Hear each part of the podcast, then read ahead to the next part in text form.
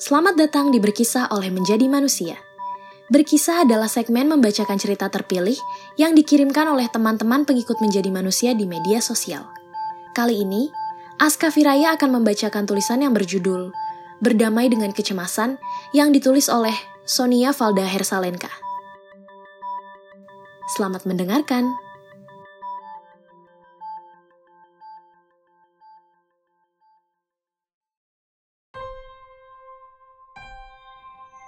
Hidup ini yang tidaklah ringan disekelilingi oleh bayang-bayang masa lalu yang kian menyelimuti. Seakan terperangkap dalam sebuah kurungan yang sangat amat gelap dan diborgol oleh rasa sakit yang amat sangat perih seakan tak berujung. Terlalu banyak penyesalan yang terus berdering di dalam kepala ini. Seakan berteriak menyoraki diri ini, Lagian siapa juga yang mau deket-deket kamu? Semua orang membencimu, ucapnya. Hal itu membuat diri ini semakin yakin bahwa perkara tersebut adalah benar. Karena menyangkut ketidakberdayaan diri ini. Puluhan purnama saya lewati. Kala malam itu datang, diri ini hanya mampu menatap dinding langit. Tak lupa pula ditemani kawan saya yang selalu setia menemani saya di mana pun dan kapan pun. Kami acap kali bercakap-cakap saat dini hari. Obrolan kami sangatlah beragam, dan tentunya ini merupakan rahasia kecil kami yang tak seorang pun tahu. Sepertinya dirimu terlalu menyulitkan dan membebani orang lain sehingga kamu tak pantas untuk berkeluh kesah kepada mereka karena itu semua hanya akan membuat mereka semakin merasa terberatkan olehmu. Ucapnya. Saat bercakap dengannya, sering kali saya merasakan degupan dalam jantung saya. Apakah ini yang dinamakan cinta? Saya merasa sering, sering menghabiskan waktu saya dengannya. Karena menurut saya, jika saya berinteraksi dengan orang lain, akan membuat potensi saya kehilangan orang tersebut menjadi semakin besar. Pagi yang disambut dengan hujan membuat saya semakin betah dengan kasur saya. Lelah rasanya berbaring di kasur seharian. Karena saking lelahnya, membuat saya merasakan keringat yang berlebih. Hari demi hari saya lewati dengan nafas yang sesak, perut yang sakit, serta mualan yang terus berkunjung dalam diri ini.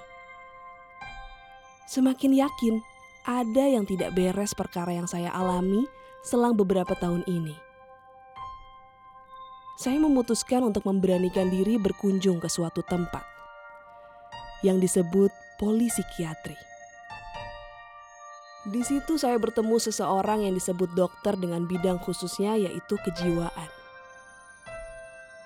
Saya yang sendirian menatap tembok sembari menunggu nama saya dipanggil. Tak lama kemudian datanglah seorang wanita paruh baya yang menemani saya bercakap-cakap.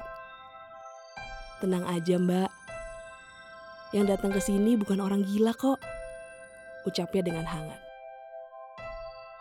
Teriris hati saya mendengarnya karena mengingat stigma masyarakat tentang poli kejiwaan masih sangat kuat melekat. Tak lama kemudian nama saya dipanggil. Setelah berkonsultasi dengan dokter, saya menemukan jawaban atas semua pertanyaan saya selama ini. Tentang perihal siapakah sosok kawan saya yang setia menemani saya kapan pun dan di mana pun. Kawan saya disebut anxiety disorder atau gangguan kecemasan. Setelah berangsur membaik, saya belajar untuk menerima dengan lapang dada atas apa yang telah saya alami saat ini.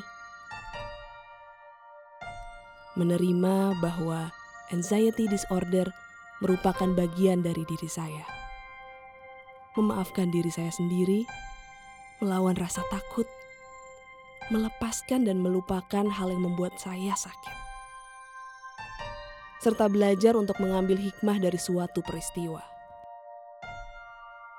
Karena yang saya butuhkan hanyalah memutuskan rantai sakit itu, bukan menghentikan hidup saya. Karena musuh terbesar adalah diri saya sendiri, dan yang harus menyelamatkan adalah diri sendiri. Serta hanya saya yang sanggup memegang kendali penuh atas diri saya sendiri. Untuk kamu yang setelah mendengarkan ini dan merasakan ada beberapa kemiripan dengan saya, mohon untuk tidak melakukan self-diagnose. Pergilah mencari bantuan profesional untuk penanganan lebih lanjut.